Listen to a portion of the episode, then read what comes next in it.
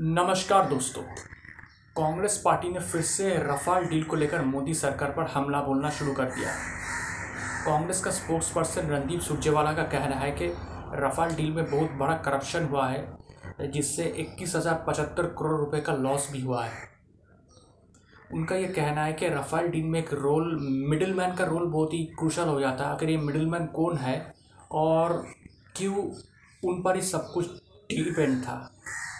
आपको बता दूँ कि दो तीन दिन पहले तीन चार दिन पहले फ्रेंच मीडिया में एक रिपोर्ट पब्लिश हुआ था, जहाँ से कहा गया था कि वो उस मिडिल मैन को जो फार्म जो फ्रेंच फार्म जो रफ़ाल रफ़ाल का कॉन्टैक्ट लिया था, जिसका नाम था डसॉल्ट एविएशन तो उन्होंने उस मिडिल मैन को छ वन मिलियन यूरो डॉलर्स पे किया था।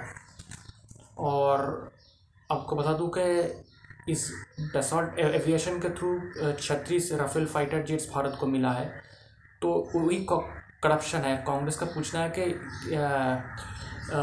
उस मिडिल मैन को इतना रुपए क्यों पे करना पड़ा?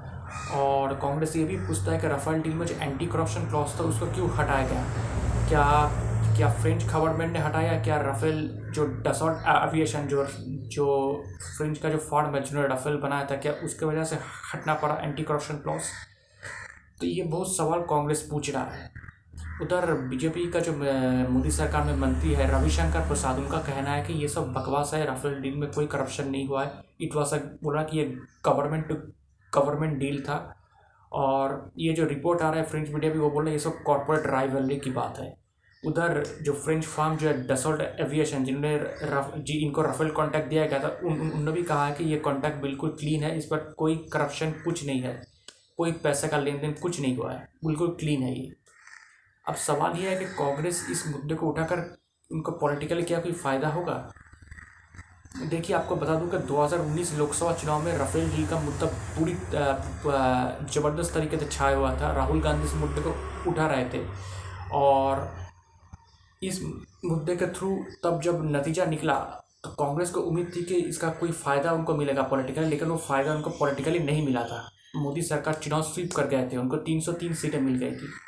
तो अब कांग्रेस फिर से इस मुद्दे को उठा रहा है, उम्मीद कर रहा है कोई पॉलिटिकल फ़ायदा हो जाए, लेकिन अभी चार राज्यों के चुनाव खत्म हो चुका है। बंगाल में अभी चार दफ़ा के चुनाव बाकी है तो मुझे नहीं लगता कि कांग्रेस को इतना बड़ा फ़ायदा मिलेगा। अगर मैं पॉलिटिकल इम्पैक्ट छोड़ दूँ नॉर्मल नॉर्मल इस इशू का रखोगे क्या पब्लिक को इंटरेस्ट है? इस इशू पर राफेल इशू कर मुझे भी नहीं लगता क्योंकि ये इशू ऑलमोस्ट ऑलमोस्ट क्लोज हो चुका है।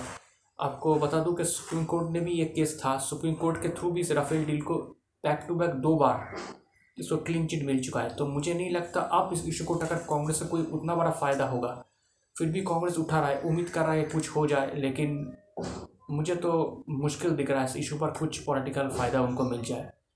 तो देखते हैं क्या होता है इस इशू पर। दोस्तों, आपको मेरा ये एनालिसिस कैसा लगा? क्या आप मेरे इस एनालिसिस से सहमत हैं या नहीं? अगर आप मुझसे संपर्क करना चाहते हैं या कोई मैसेज भेजना चाहते हैं तो आप मुझे डायरेक्टली ईमेल कर सकते हैं। मेरा ईमेल आईडी है Misti man nine at the rate of G mail dot com Misti man nine M I S T I M double A N Misti man nine at the rate of G mail dot com और मेरा नाम है प्रियोव्रत गांगुली। शुक्रिया।